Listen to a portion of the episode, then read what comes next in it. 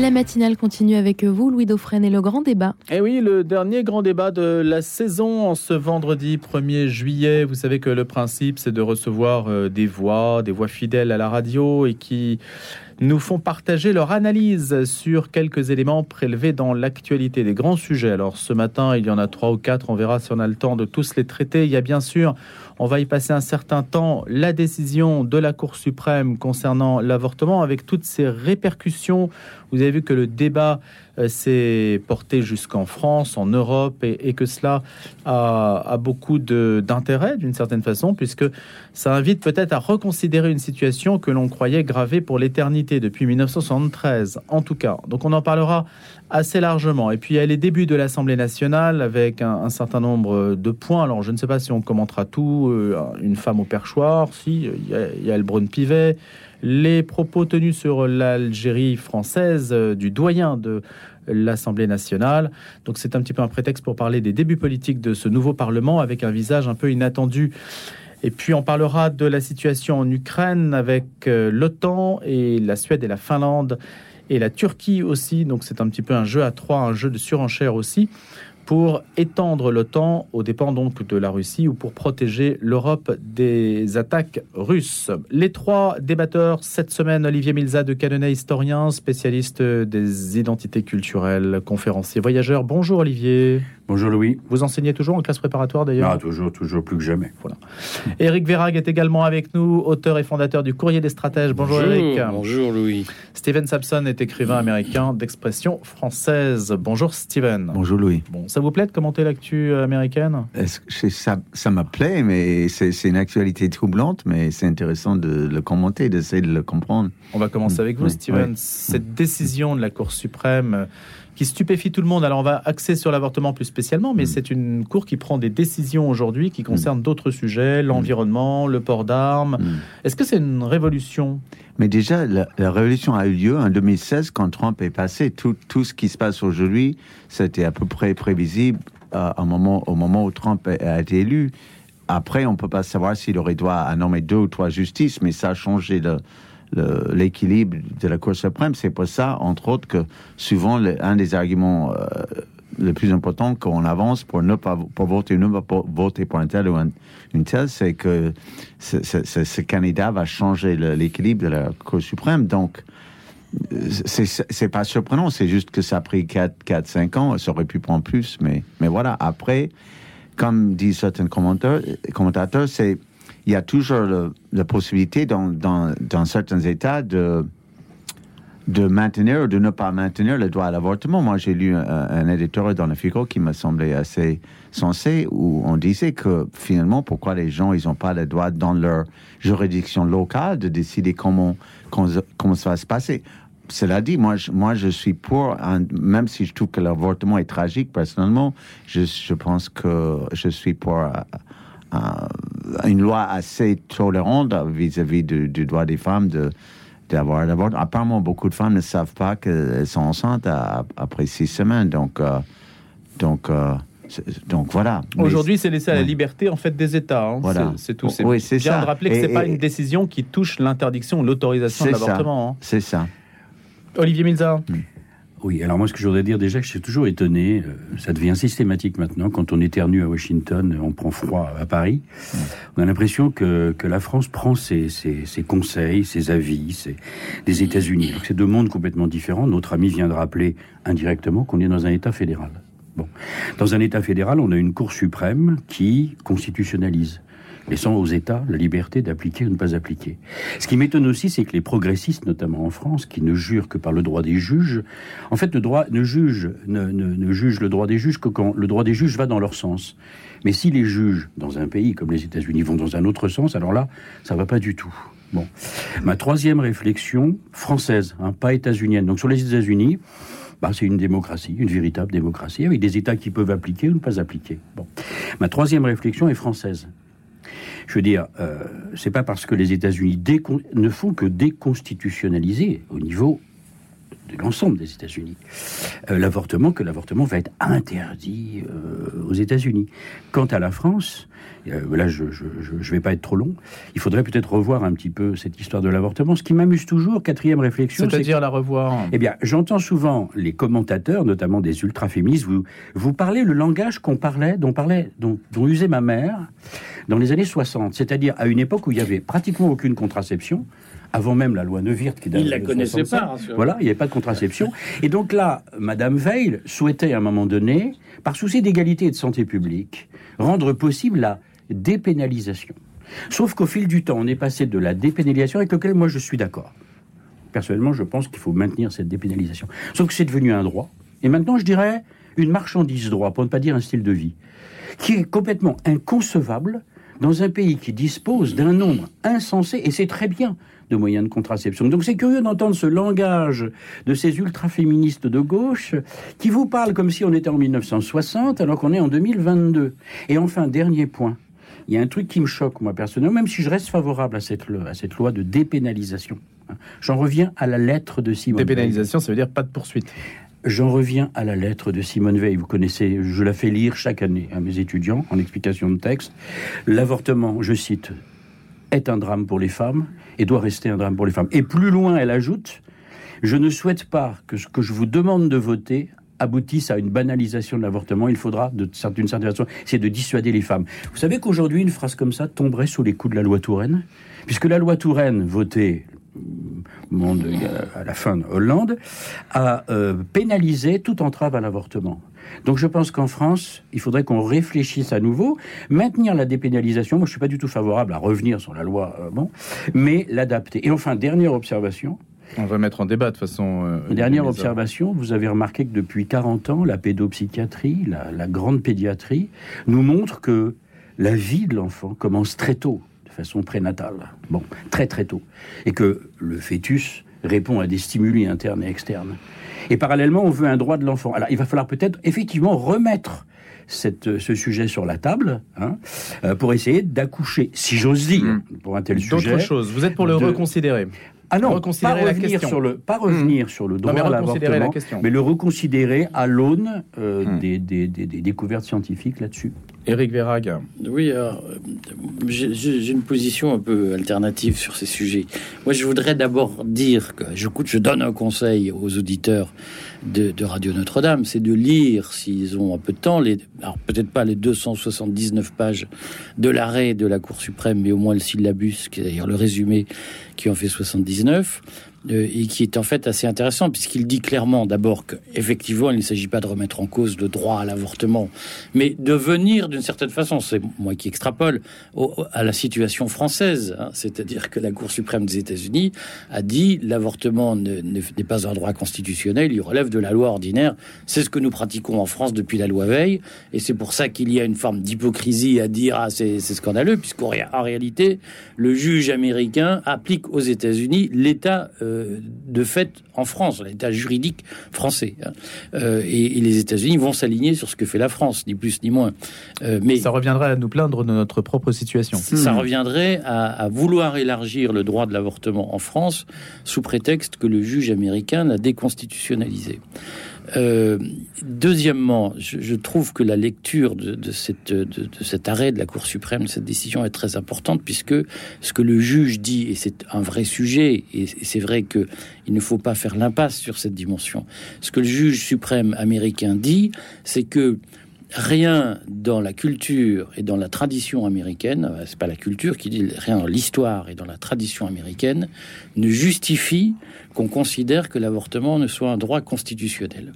Et je comprends bien pourquoi les démocrates réagissent. C'est que, si vous me permettez de faire un peu de provocation, euh, en réalité, rétrospectivement, on peut comprendre, on s'aperçoit que l'ouverture du droit à l'avortement en, en France dans les années 70 a été une première pierre sur la route d'une forme d'eugénisme d'abord, au sens large, et peut-être de scientisme ou, de transhumanisme, et qu'en réalité, depuis la reconnaissance du droit à l'avortement, on va dire les lois biologiques ou les autorisations biologiques ou les transgressions biologiques se sont beaucoup élargies et beaucoup enrichies. Euh, et que je pense que pour un, certain nombre de, scientistes, je vais simplifier le débat en les qualifiant comme ça, il y avait un effet cliqué dans les législations, c'est-à-dire que chaque fois qu'un droit était acquis, il ne pouvait plus être remis en cause. Et ce qu'on comprend aujourd'hui, c'est que notamment le Trumpisme, le, néo, néo-conservatisme américain euh, est en train de considérer qu'il n'y a pas d'effet cliqué dans le cheminement scientiste et que finalement on ce qu'on a fait un jour, on pourrait le défaire. Et je comprends bien que ce soit un sujet d'angoisse. C'est comme le Brexit, si vous voulez. On a pensé que la construction européenne était un cliquet, et en réalité, on s'est aperçu qu'un jour, les peuples pouvaient défaire ce qu'ils avaient décidé de faire un jour. Et il y a donc tout ça nourrit une angoisse. Et on voit bien que dans le contexte où nous sommes mondial, mondialistes, euh, Milza disait, mais quand on éternue Washington, on, met un manteau à Paris. Euh, oui, bien sûr, il y a une mondialisation aujourd'hui de, ce débat entre les conservateurs. En tout cas occidental. Il y a une occidentalisation, on va dire c'est comme ça, de ce débat euh, sur l'accession à une forme de culture transhumaniste ou pas. Je simplifie, euh, c'est évidemment à modérer, à corriger.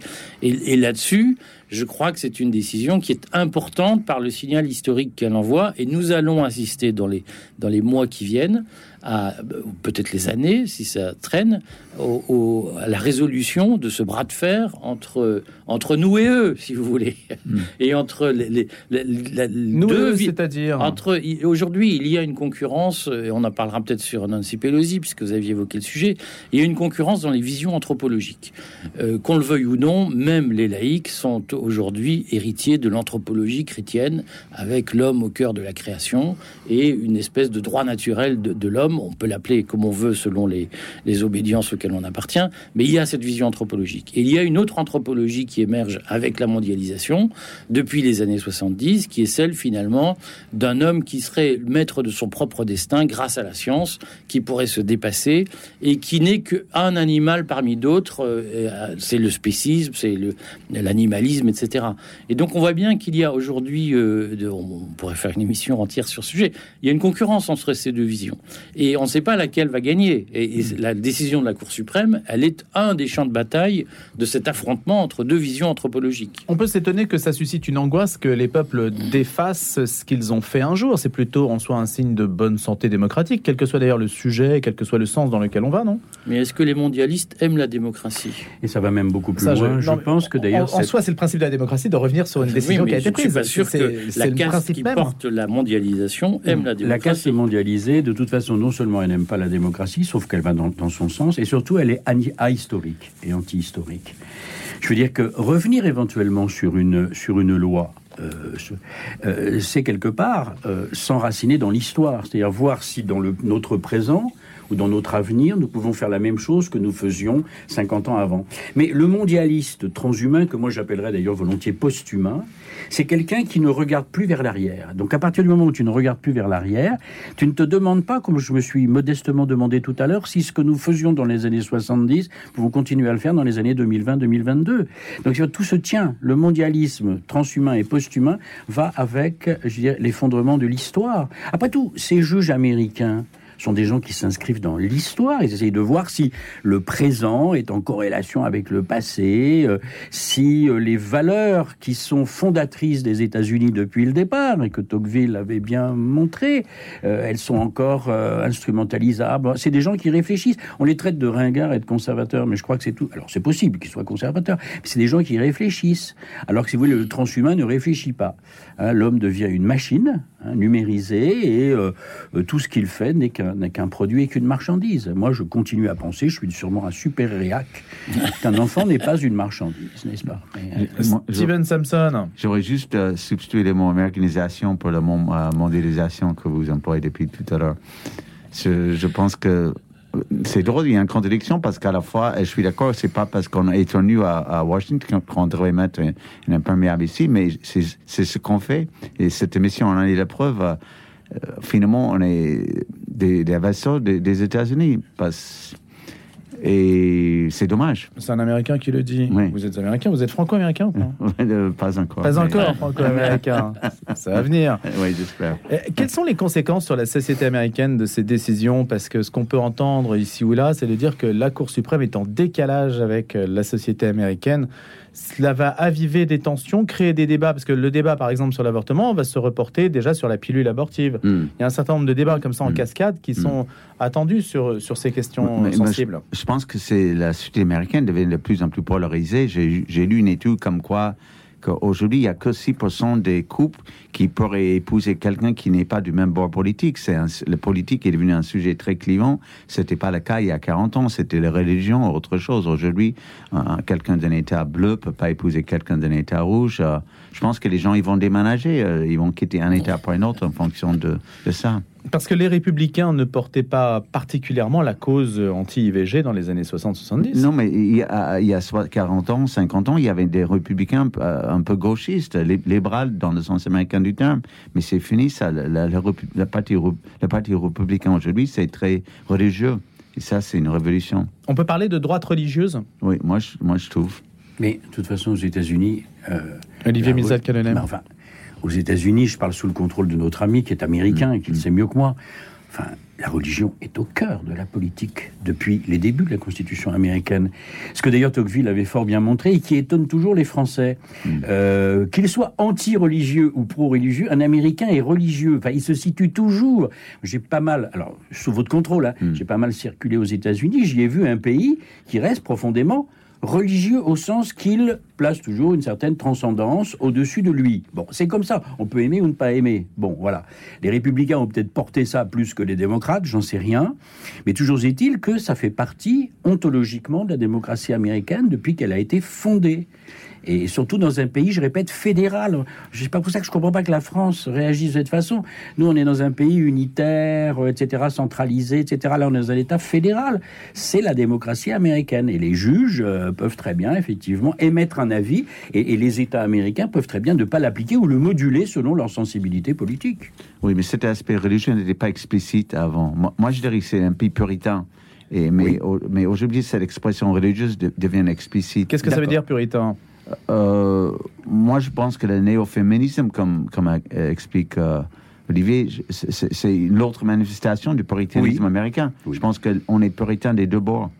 Donc, il y a, y a- y a la déconstruction côté gauche, qui est une, une forme de puritanisme, et puis il y a cette, cette hyper-religiosité côté droite, qui est une autre expression. Mais qu'est-ce qui distingue Steven Samson le puritanisme en tant que tel? Quelle définition lui donner par rapport aux mœurs européennes, aux, aux nôtres? Qu'est-ce que c'est C'est un esprit déjà, plus quoi sectaire plus, quoi? Mais, mais j'aurais pas dit mur puritain. Moi, je, je fonction, sans doute, j'ai réalisé un peu la France, mais moi, je- quand je suis venu ici, je, je voyais une, une civilisation latine. Je voyais un peu le monde latin, la France, l'Italie, l'Espagne, où il y avait une sorte de sensibilité, il y avait une sorte de tolérance, il y avait une sorte de douceur de vie que on, on voit un peu moins. Moi, dans les pays nordiques et dans les États-Unis, il y a quelque chose de un peu froid, un peu rationnel, et il y a quelque chose de il y a quelque chose d'intolérant aux États-Unis qu'on on, on, on- on voit pas. Donc vous l'employez comme synonyme d'intolérance en fait. ça c'est trop facile. C'est trop facile. Je- Il y, a un refus de la vie, un, un refus de la, du plaisir, un refus. Il y a un refus de l'incarnation. Voilà. De l'émotion. Voilà. C'est une question d'incarnation. Il y a quelque chose d'abstrait. euh. Dans le puritanisme Ouais, et aux États-Unis. Eric aussi je- je- moi, je voudrais. Je, je dis trois mots là-dessus. Je pense que le, le- le sujet, c'est le droit à exprimer ses émotions ou pas, Mm, pour aller mm. vite. Mm. Et nous, nous sommes probablement à reliser les exercices spirituels de Saint Ignace, qui sont une extraordinaire gestion de l'émotion, si vous me par- pardonnez cette vision cavalière, et, et qui est quand même à l'opposé de ce que les protestants peuvent faire. Donc, je, je ne parlerai pas des Américains, je parlerai des, des WASP, des, des, des anglo-saxons protestants. Euh, je ne pense pas que les catholiques américains ce problème. Simplement, je voudrais redire que, et j'ai été très frappé par les réactions, notamment sur les réseaux sociaux, sur cette question de l'avortement. C'est que je pense que l'époque où le droit à l'avortement était un simple marqueur religieux ou, ou de la foi catholique, elle est révolue. Aujourd'hui, la- la- le- le- on ne- le- beaucoup de gens n'ont- ne sont étrangers à au monde catholique mais ne se reconnaissent pas dans le droit à l'avortement. Et je pense qu'en réalité, l'avortement et le droit à l'avortement n'est plus une question religieuse. Mmh. C'est une question spirituelle, nous en sommes d'accord, mais le marqueur s'est déplacé au-delà des frontières de l'Église et il s'est mis sur un, autre, un, autre balancement, je dirais, une autre bascule. Et donc, je pense que c'est une erreur de dire que c'est une question religieuse question spirituelle sans doute. Je pense que c'est surtout une question de vision de l'homme, ce que disait euh, Milza tout à l'heure.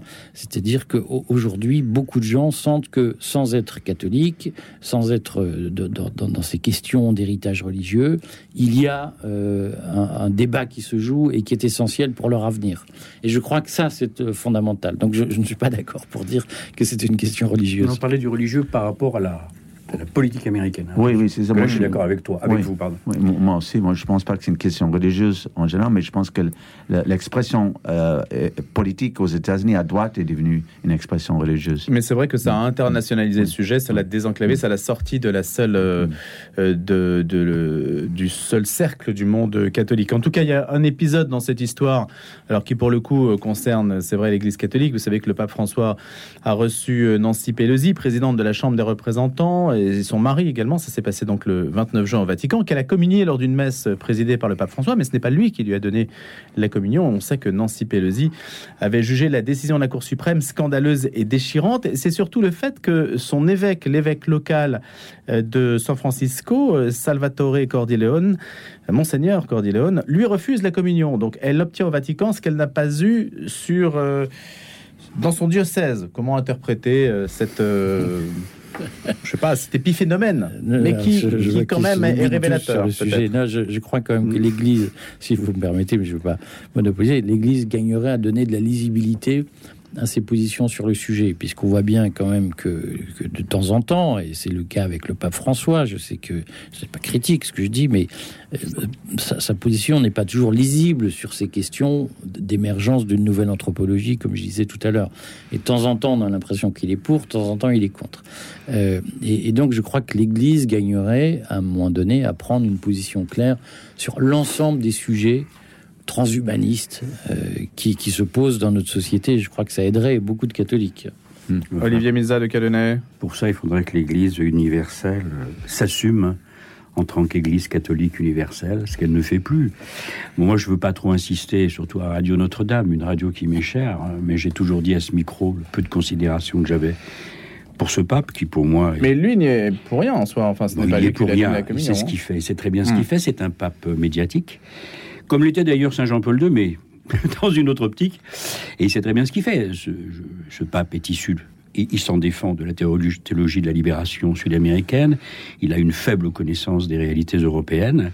Et il a très bien compris, par contre, qu'il y a un effondrement hein, de la chrétienté, notamment en Occident. Euh, il est en train de devenir, au fond, euh, PDG d'une association humanitaire qui s'appelle le Vatican. Et donc, euh, au fil des jours, il prend des positions modernistes. Moi, je ne lui on l'a vu quand il a systématiquement pris avec lui des réfugiés musulmans, qui étaient de vrais réfugiés, hmm. mais surtout, pas des chrétiens. Ah oui, d'accord. je veux dire, pour expliquer la question qu'on pose, il faut comprendre ce qu'est ce qu'est le pape François. Donc, si vous voulez, je suis pas du tout étonné. Euh, Donc, besoin de cohérence, c'est ce qu'on retiendra. En, tout ah cas, ça rejoint, ça rejoint ce que disait Eric bah tout à l'heure, c'est-à-dire le fait que ça n'est plus un sujet strictement catholique, même s'il y a des turbulences à l'intérieur de l'Église catholique. Merci à tous les trois. On va se retrouver dans quelques instants pour la suite du grand débat. Jeudi, Paris Notre-Dame vous informe sur l'essentiel de la vie de l'Église catholique à Paris et vous propose des pistes de réflexion et d'engagement. Grand jour pour le diocèse de Paris. Dix hommes ont été ordonnés prêtres samedi 25 juin à Saint-Sulpice. Retrouvez un reportage dans les pages du prochain numéro de Paris Notre-Dame. Abonnez-vous au journal du diocèse de Paris en appelant le 01 78 91 92 04 ou en allant sur le site internet paris.catholique.fr. On voulait passer à autre chose, changer de décor. Oui, ces meubles anciens, ces tableaux, ces bibelots, cette argenterie, pour nous, ils avaient fait leur temps. Alors on a appelé la maison Philippe. Ils sont venus expertiser gratuitement ce que nous voulions vendre et ils nous ont payé contents. On avait même du linge de maison et une vieille montre à gousset qu'ils nous ont racheté. Et en plus, ils nous ont débarrassé gratuitement. Des biens à vendre, une succession ou un partage à régler En Ile-de-France comme en province, appelez Maison Philippe Antiquité au 01 45 90 38 04. 01 45 90 38 04. Le vendredi 1er juillet, grande veillée de prière à l'église Saint-Sulpice à l'occasion du premier vendredi du mois. 18h45 messe, suivie de l'adoration du Saint-Sacrement. Mois de juillet, mois du sang précieux de Jésus. Venez puiser des grâces aux sources de la miséricorde ce vendredi 1er juillet à l'église Saint-Sulpice. Renseignements 01 45 03 17 60. Un peu de fraîcheur en région parisienne ce matin, 12 degrés, ça va quand même, hein. c'est un petit peu moins frais d'ailleurs euh, que dans d'autres euh, régions françaises. Ce matin, on est parfois en dessous de 10 degrés, 22 cet après-midi avec un ciel un petit peu plus nuageux. 8h, Clara Gianitelli pour un point sur l'info. Bonjour, en ce 1er juillet, il y a quelques changements en France. Les démarches pour changer de nom de famille seront désormais facilitées. Il sera plus simple de prendre le nom de l'autre parent par une simple déclaration à l'état civil. Le plafond des titres restaurants va passer à 19 euros par jour au lieu de 36 et ils ne seront plus utilisables le week-end et les jours fériés. L'installation de chaudières au fioul ou au charbon est désormais proscrite. Les salaires des fonctionnaires vont être augmentés de 3,5%. À partir du 6 juillet, tous les nouveaux véhicules devront avoir une boîte noire. Et puis c'est également la fin de l'horloge parlante qui était joignable au 36,99. Le ministère de l'Éducation nationale a annoncé son intention de porter plainte après la fuite des sujets des épreuves du brevet des collèges qui ont lieu aujourd'hui. Les sujets de secours seront utilisés pour les épreuves d'histoire-géographie et de sciences en raison d'une fuite avérée. Un violent orage a fait sept blessés, dont un grave au Festival des Eurocaines de Belfort. La soirée d'hier et d'aujourd'hui ont dû être annulées. Le préfet du territoire de Belfort, Raphaël Sodini, s'est rendu sur la presqu'île de Malsozy pour constater les dégâts. Et puis le député insoumis Eric Coquerel a été élu à la présidence de la commission des finances de l'Assemblée nationale, un poste stratégique prédestiné à l'opposition et qui espérait le rassemblement national. Le président chinois Xi Jinping en déplacement à Hong Kong pour célébrer le 25e anniversaire de la rétrocession de la ville à la Chine, a assuré qu'il n'y avait aucune raison de changer le principe d'un euh, pays, deux systèmes. Selon lui, cela accorde un certain degré d'autonomie à Hong Kong, ajoutant que tout ce que Pékin avait fait était pour le bien d'Hong Kong. Le principe un pays, deux systèmes a été négocié entre Londres et Pékin au moment de la rétrocession de l'ancienne colonie britannique à la Chine en 1997. Au 127e jour de guerre en Ukraine, on fait un point sur la situation où 10 personnes sont décédées à la suite d'un tir de missile visant un immeuble de la région d'Odessa. Une salve envoyée par un avion stratégique depuis la mer Noire, selon Kiev. Et puis en clôture du sommet de l'OTAN à Madrid, Joe Biden, le président des États-Unis, a affirmé son soutien à l'Ukraine aussi longtemps qu'il le faudra pour assurer qu'elle ne soit pas battue par la Russie. Les Ukrainiens ont enregistré hier une victoire après le départ des forces russes de l'île aux serpents qu'elle avait prise dès les premières heures de leur offensive. Volodymyr Zelensky a tout de même reconnu que les combats demeuraient extrêmement difficiles, notamment à Lysychansk. Et puis, c'est une étape importante pour l'Union européenne, puisque le président ukrainien Volodymyr Zelensky a commencé à exporter de manière significative de l'électricité vers l'Union européenne et vers la Roumanie. Il a confirmé cela dans une allocution en vidéo et il a ajouté que ce n'était qu'une première étape et qu'il se préparait à augmenter les livraisons et que l'Ukraine pourrait remplacer une part du gaz russe. Opération Générosité. Faites un don en ligne sur www.radionotre-dame.com. Cet été, nous restons à vos côtés.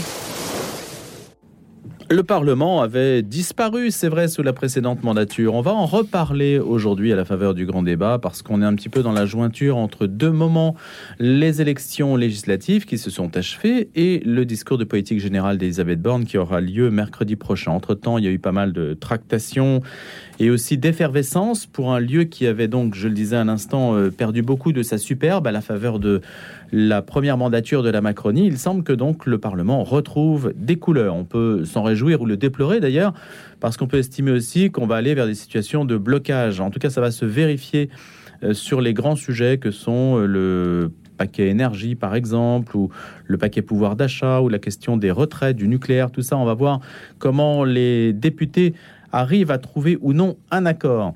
Qu'est-ce qu'on peut dire sur ces débuts de l'Assemblée, si ce n'est donc que c'est une femme qui accède pour la première fois, Yael Brown-Pivet, qui devient donc la première femme présidente de l'Assemblée nationale. Je vois qu'Olivier Miza, ça ne vous laisse pas indifférent. Ah. Bah si, quand même, non C'est pas important. Non, non, c'est très important. Ah bon. Fondamental. Fondamental. Fondamental, peut-être. Et en tout cas, euh, il y a eu d'autres alors, d'autres événements aussi. Euh, il y a eu une polémique euh, cette semaine sur la, la, la- la première allocution donc du doyen de l'Assemblée nationale, José González, 79 ans, élu RN des Bouches-du-Rhône, qui a dit J'ai laissé là-bas une partie de ma France, a dit ce pied noir né à Oran, ravivant la question douloureuse de l'Algérie, sachant que les accords d'Évian, c'était 1962, c'est donc une date anniversaire en 2022. On en a d'ailleurs parlé sur notre antenne à plusieurs reprises. Alors, comment interpréter cette polémique? Est-ce que c'est une provocation, une honte? a dit, euh, On dit certains députés de la NUP, une honte qui des députés qui ont fait part aussi de leur dégoût. Steven Samson, Eric Verrag, Olivier Milza de Cadenet. Olivier, vous voulez Bah, attaquer? Oui, d'abord, je voudrais m'expliquer sur les, les- les sourcils que j'ai levés quand, quand vous avez parlé de, de l'élection d'une femme. hein, là. Au perchoir. Moi, je parle de la du principe que les, que les femmes sont tout à fait capables de, dans toutes les... Ah, vous me rassurez. Ah, Tout à fait. Mais alors, du coup, c'est pas la peine d'en parler comme si c'était une espèce de saut Bah non, qualitatif parce que et quasiment première. métaphysique.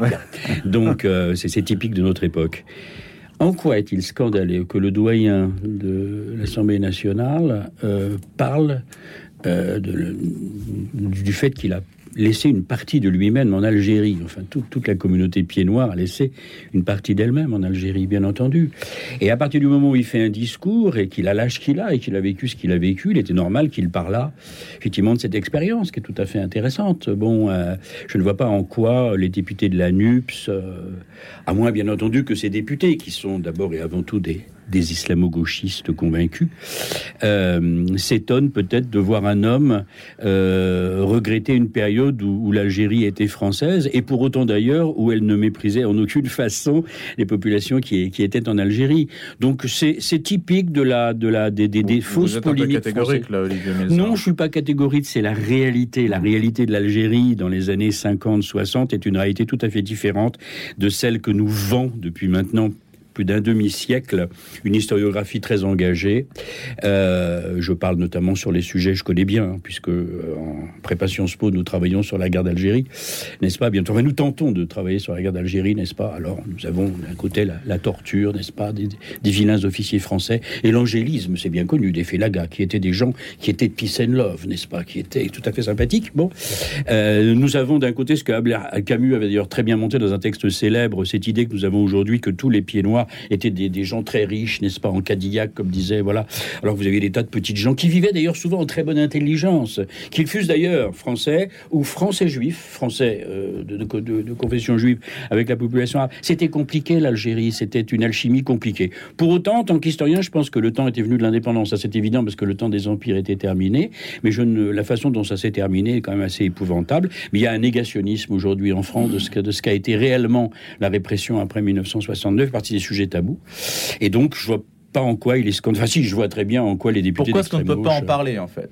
Ah, c'est un sujet Ça tabou. donne l'impression qu'on ne peut pas en parler, Eric Verrag. Alors, euh, moi, j'ai vu le- le- le- le- l'émotion de- de- du doyen de l'Assemblée nationale lorsqu'il a parlé de l'Algérie française, et j'ai trouvé son discours très émouvant. Oh, on parlait des émotions tout à l'heure. Euh, je sais qu'il y a un certain nombre d'idéologues qui interdisent les émotions. Moi, je n'en fais pas partie.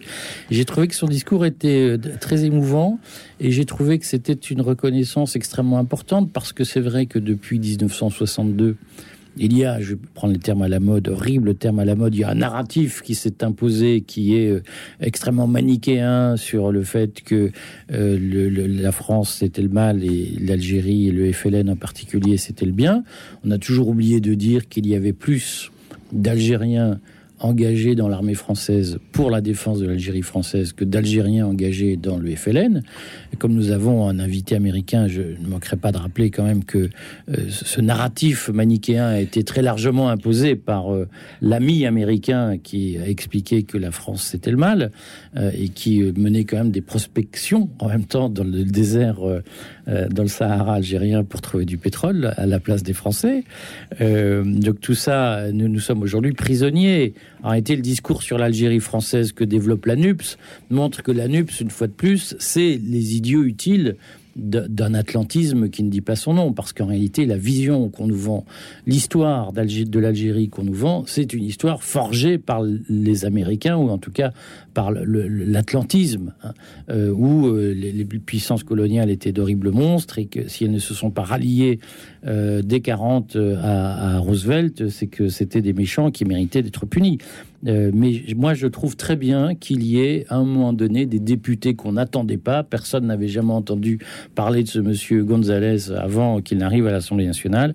Je trouve très bien que la démocratie en France permette encore à d'illustres inconnus d'arriver à l'Assemblée nationale et de porter un discours populaire euh, authentique, parce que c'est vrai que dans l'Algérie française, il y a eu des belles choses, et je pense que beaucoup d'Algériens, sous le manteau, sont capables même de le reconnaître aujourd'hui. Steven Sampson Oui, je, moi aussi, je trouvais son discours émouvant euh, dans l'Assemblée nationale. Je ah, pense vous que, êtes tous d'accord ce matin? Oui, mais attendez, mais je trouve que je pense que le problème, c'était les, échanges avec les journalistes après, lorsqu'on lui a interrogé sur les, les, crimes de guerre et tout ça. Moi, je suis, je suis pas expert sur le dossier, mais euh, en fait, je connais quasiment pas le dossier, mais c'est ça qui est problématique. Est-ce qu'il y avait des crimes de guerre ou pas? Et c'était ça. Vous, vous êtes mieux en place de répondre à ah. ça que moi. Mais ça, c'était c'était vraiment la hmm. place d'ouvrir cette question-là. La question qu'on lui a posée? a deux heures devant nous. Non, mais on, a deux minutes. Non, non, non, non. Ah, après, on a un sujet qui touche à la guerre, d'ailleurs. Je voudrais dire deux choses, quand même. Je resitue simplement ah, la question qui lui a été posée. La France a-t-elle commis des crimes en Algérie? Crimes de l'armée française? Je ne pense pas. Crimes contre l'humanité, encore moins, a-t-il dit. Si je vous emmène avec moi en Algérie, dans le Djebel, beaucoup d'Algériens qui n'ont jamais connu la France disent quand est-ce que vous revenez voilà, C'est ça qu'il a dit. Oui, c'est la euh, phrase. Euh, le narratif en France, depuis très longtemps maintenant, c'est les crimes de guerre français. Euh, il y a eu des cas de torture en Algérie, bien entendu, bien entendu. Il y a eu des entretiens poussés, il y a eu des corvées de bois, etc. On le sait, ça, c'est la guerre, c'est la guerre, n'est-ce pas? Mais les crimes de guerre du FNL sont considérables aussi. À la limite, il faudrait faire une sorte de paix des braves, c'est-à-dire se dire bon, écoutez, on arrête les enfants. Il y a eu éventuellement des crimes qui ont été commis, enfin des crimes. Hmm les tortures qui ont été commises par des sous-officiers et des officiers français. Il y a eu des massacres, voire un génocide des Harkis après, après les accords de 62. Et puis on fait une sorte de paix des braves. Et puis on arrête ce numéro. Mais je vous assure, Louis, moi je suis historien et je connais très bien ce dossier. Euh, le rapport Stora a fait évoluer les choses un peu. Mais, Stora. Dans le mauvais sens. Mais vous rigolez. Mais enfin, Louis, on a. Monsieur Macron, vous savez, notre adolescent, là, notre, notre adolescent immature et soi-disant cultivé, il a choisi Stora qui est pro-FLN. Je veux dire, il aurait fallu, au fond, choisir un collège d'historiens. Je pense à Raphaël Branché en particulier, qui a écrit un très beau livre sur les mémoires de la guerre de l'Algérie. Un collège d'historiens, mais pas Stora. Euh, Stora est pro-FNN. Mais on ne trouvera jamais quelqu'un qui correspond. Eh ben, on prend un collège, de toute façon. Non, mais de toute façon, en France, il y a deux sujets qui sont tabous et sur lesquels le narratif est définitif Vichy et l'Algérie. Sur ces deux sujets, vous avez un narratif qui ne correspond absolument pas d'ailleurs à la richesse et à la complexité de ces deux époques. Même l'époque de Vichy, de la France est une, une époque d'une très grande complexité, ni noire ni blanche, elle est grise. Maintenant, je ne voudrais pas défendre les Américains parce que je suis entièrement d'accord avec vous. Je dirais simplement qu'il y avait évidemment un objectif pour les Américains depuis la, conférence de l'Atlantique, hein, depuis Roosevelt, qui était au fond, parlons clair, hein, nos amis américains voulaient affaiblir un peu l'Angleterre, bien que ce soit leurs amis anglo-saxons et la France.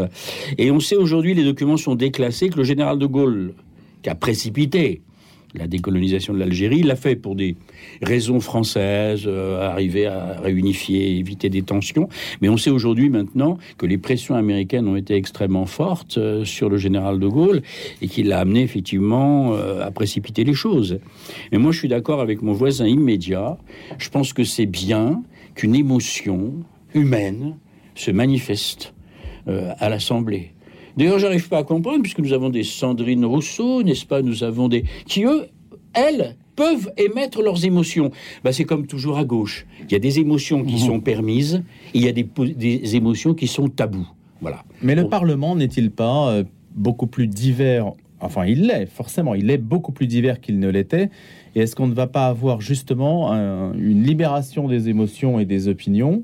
Là, je vous demande de vous projeter un petit peu de savoir si déjà on a les prémices en fait de quelque chose de plus intéressant que cela n'était au cours de la première mandature Macron, avec des débats d'idées, des échanges. On a l'impression, il y avait 300 journalistes hein, qui étaient là pour euh, ce nouveau, l'arrivée du, Parlement. Là. la, la nouvelle mandature et l'arrivée de tous ces députés, est-ce que ça ne devient pas enfin intéressant, Steven Sampson Ah oui, je suis d'accord, très intéressant. C'est une sorte de proportionnel de, de fait. Enfin, une, des grands ponts de la société française qui n'étaient pas représentés au Parlement avant le sont. Donc, euh, après, quoi qu'il en pense, euh, je pense que c'est important. Et peut-être ce qu'on voyait dans les rues avant avec les gilets jaunes, peut-être on va voir à l'Assemblée nationale plutôt. Et c'est peut-être une bonne chose de, que ça soit. Avec des dans- désaccords qui s'expriment, Voilà, après tout. voilà. La seule difficulté provient du fait que nous avons de facto une assemblée. Ça- moi, ça me rajeunit. Enfin, encore que j'étais très jeune, je suis né en 53. Enfin, décidément, j'ai l'impression d'être dans les années 50 avec la NUPS, avec les- les- la loi sur les apparentements. On peut pas se blairer, mais on se met ensemble pour obtenir euh, Des postes. les suffrages et, et obtenir les postes. On se croirait vraiment à l'époque de la loi des apparentements. Vous savez, dans les années euh, 50, euh, 55, bon, etc. Non, ce qui m'ennuie plus, là, je redeviens très sérieux, c'est que nous avons une assemblée de type 4e République, mais avec des institutions qui restent les institutions de la 5e République. Que là, on va avoir un vrai, un, un- un vrai conflit, un vrai débat. C'est-à-dire qu'on va avoir à la fois un pouvoir exécutif qui va vouloir faire son job de boulot de, de- de pouvoir exécutif et qui va être confronté effectivement à un Parlement qui est un Parlement complètement émietté et archipélisé. Et ça, c'est très ennuyeux. Donc, euh, c'est un autre sujet. Tout à l'heure, on parlait. Pourquoi est-ce que c'est ennuyeux? Est-ce que c'est plus ennuyeux qu'un Parlement qui soit monocolore? Alors moi, je vais vous dire, je, je- vais vous sembler bizarre. Moi, je préférais quand vous avez une bonne vieille majorité de droite qui a cinq ans pour faire sa politique, et même, soyons honnêtes, une bonne vieille majorité de gauche, du temps où la gauche existait encore en tant qu'entité idéologique, euh, euh, une belle entité idéologique que j'ai aimée d'ailleurs. Bon, mais là, on se retrouve de facto avec un Parlement qui est une chambre introuvable. C'est-à-dire que c'est la porte ouverte à toutes les magouilles. On se croirait dans les années 50. Bah, regardez ce qui s'est passé avec M. Coquerel, ou les LR, bon, qui sont devenus le laboratoire de trahison nationale. Mais Enfin, eux, ils sont, c'est des génies de ce point de vue-là. Trahir, trahir, trahir. Bon. Donc, on préférait faire élire un trotskiste anti-islamophobe et qui comprend assez bien les terroristes, plutôt que de faire élire quelqu'un du Rassemblement national parce qu'ils ont une espèce de... Voilà. Ça, on en est là. Parce qu'on a promis quelque chose de l'autre côté. J'en- sais ça, rien. Ça veut dire que la droite française, enfin ce qu'il en reste, la droite Mhm. libérale, LR, hein, parce que euh, ça fait dix ans déjà que les anciens RPR sont au, au Rassemblement national, ils ont quitté le navire. Donc ce qu'il en reste sont des gens qui effectivement s'entendent finalement très très bien. Mon ami euh, Zemmour a coutume de dire que euh, LR est devenu euh, une officine à recrutement des futurs ministres de Macron. Il a tout à fait raison. J'ajouterais, c'est une officine de trahison euh, permanente. Si on doit compter les gens qui trahissent en politique. Ah oui, non, mais là, c'est c'est une euh, tradition, c'est une trahison systémique, comme diraient les gens d'extrême gauche, hein, Ah oui, systémique. systémique. En tout Systémique. cas, Louis, nous venons d'apprendre que Alors. Éric Zemmour avait des amis. C'était le scoop du matin. Mais il doit en avoir beaucoup. hein, maintenant. Euh, moi, je, je- vous savez, j'ai grandi dans un pays qui euh, a vu son PIB augmenter chaque fois qu'il avait des grandes périodes sans gouvernement, puisque j'ai grandi en Belgique et que la Belgique reste parfois presque deux ans sans gouvernement et s'enrichit grâce à l'absence de gouvernement.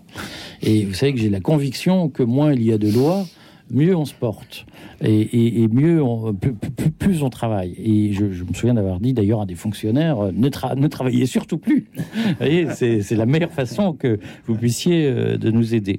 Et donc le, fait que le Parlement, euh, d'une certaine façon, soit introuvable me paraît une bonne chose, puisque si, je crois la presse, Elisabeth Borne a, fait la, liste des lois et a commencé à chercher les majorités qu'elle pourrait avoir au cas par cas, je trouve qu'il n'y a rien de plus effrayant, si voulez, parce que si on doit parier sur les lois que euh, Macron peut faire avec la NUPS, je sais à peu près à quoi elles correspondent. C'est une augmentation des impôts, des dépenses publiques et euh, de la réglementation que j'appelle totalitaire, euh, sans esprit de provocation, même si certains peuvent le vivre comme ça.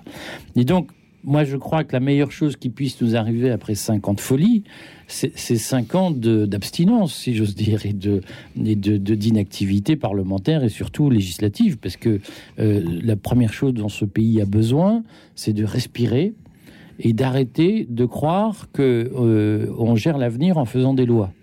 On gère l'avenir en travaillant, pas en débattant à l'Assemblée nationale et pas en faisant des réglementations que plus personne n'a le temps de suivre ni de comprendre d'ailleurs. Et donc moi, je, me félicite que de la crise de régime qui s'ouvre. Je pense que de toute façon, la Ve République est obsolète et que elle a un problème de fond, c'est que nous sommes dirigés par une élite qui est incompétente et que nous allons enfin pouvoir recomposer ce pays et lui remettre la tête à l'endroit. Mais sur quelle base? Parce que les Français ont quand même envoyé, même s'ils se sont beaucoup abstenus, le signal que les conflits devaient être hébergés au Parlement, qu'ils devaient être plus fidèles à, Alors, ce qu'est l'état de l'opinion en France. Les, les Français ont eu piscine le jour, majoritairement. D'abord, ils ont eu piscine le jour du vote. Voilà. Donc, le premier message qu'ils ont fait passer, c'est que cette affaire-là ne les concerne pas. Et il n'y aurait rien de pire que ceux qui se sont déplacés pour voter ce jour-là s'imaginent représenter le pays. En réalité, je vais reprendre des discours, un discours de la NUPS. En réalité, c'est le bloc bourgeois, comme dit euh, Mélenchon, qui a voté. Mais le, le- le pays réel, il est resté chez lui en ne se reconnaissant pas dans les, institu- dans les institutions de la Ve République. Je vois que Milza n'est pas du tout d'accord. Non, non, je suis, Allez, je suis pas, je suis pas en désaccord Mm. avec ça. C'est quand j'entends M. Mélenchon parler de bloc bourgeois, lui qui a le patrimoine immobilier le plus important des élections de 17. Ça me fait toujours rigoler, mais c'est la gauche. la gauche. Son camp a été élu. Allez, Steven Oui, Sampson, moi- dernière réflexion sur ce moi, sujet je suis pas français. sûr que, le- que les Français ne s'intéressent pas. Je pense qu'il y a juste trop d'élections. Nous, c'est une seule fois en novembre et on fait tout à la fois. Et vous, c'est quatre élections. C'est quatre déplacements en week-end où on a envie d'être à sa maison de campagne ou je ne sais pas, ou faire du vélo. C'est juste trop. Quatre, quatre élections en deux mois, c'est trop demandé. Il faudrait aux gens. voter le même jour chaque fois? Pourquoi on pourrait pas voter ou- présidentiel, législatif, tout ça le même jour. En tout cas, deux maximum. Quatre, c'est trop, je trouve. Quatre. mais Qu'est-ce que vous comptez dans les mais il y quatre avait Non, le les deux premier- tours. il y a les deux tours. Ah oui, euh, les deux tours, oui. Deux Mm. tours Mm. euh, présidentiels et deux Oui, tours législatifs. Quatre fois, on va aux urnes. Ouais. Donc c'est trop. Bon, Mm. bah écoutez. Voilà, merci pour ces réflexions. On va passer, il nous reste quelques minutes pour Mm. parler de l'actualité internationale européenne sur la question de l'OTAN. La Suède et la Finlande, donc vous le savez, sont des pays candidats. La Turquie avait des réserves. Il y a un petit jeu un peu curieux en ce moment entre la Turquie qui menace de bloquer l'adhésion de la Suède et de la Finlande. Moins de 48 heures après l'accord entre les trois pays, sur quoi portent ces, ces désaccords? Quel est le, le jeu là de ça ressemble peut-être un peu au Parlement, hein, c'est un peu des tractations là aussi. Mm. Est-ce que c'est la Turquie qui finalement arrive à imposer ses, ses vues en, en profitant de la situation ukrainienne? Eric Verag, Steven Samson, Ah, Olivier Milza. Erdogan, euh, Erdogan euh, qui est un, qu'on le veuille ou non, un très grand homme politique. Euh, joue très très serré là, c'est-à-dire qu'effectivement l'échange c'est bon, ok, allez, je reconnais euh, que la Suède et la Finlande, etc. Et en échange, euh, vous me donnez un blanc-seing pour flinguer tous les mecs du PKK. Donc ça va lui permettre d'avoir les mains libres au Kurdistan turc. Avec la bénédiction de la France, c'est la France défenseur des droits de l'homme, n'est-ce pas Les défenseurs des droits de l'homme, sauf quand les hommes les intéressent pas. Et donc c'est c'est c'est assez remarquable. De la- pour Erdogan, c'est c'est une très très belle opération. Non, moi ce qui m'étonne de plus en plus, je, Louis, vraiment qui m'étonne, je vais faire scandale Mhm. évidemment au micro en disant ça, c'est de la patience du président Vladimir Vladimirovitch Poutine. Parce que moi, si j'étais Poutine actuellement, Sur la Turquie, là, sur cette non, question de surtout, l'OTAN je dirais. Vous avez 30 ans de provocation de l'OTAN. Depuis 30 ans, l'OTAN provoque la Russie. Vous savez, c'est comme dans les divorces. Il y a celui qui, qui décide le divorce et celui qui l'a rendu euh, absolument euh, incontournable. Bon, là c'est pareil. Entre le blocage de Kaliningrad, dont on n'est pas censé de penser, qui est une véritable provocation de par la, la Lituanie, et la candidature de ces deux pays à l'OTAN, on a une véritable provocation. Et si on ajoute que la France est co-belligérante, moi j'appellerais ça co-belligérante. Quand tu vends des canons, quand tu vends ceux qui desservent les canons, quand tu vends des armes à un pays, tu es co-belligérant, n'est-ce pas? Donc euh, je trouve même que la Russie est relativement Mais patiente. qu'est-ce qu'elle peut faire sur le dossier turc? Là, là, on est.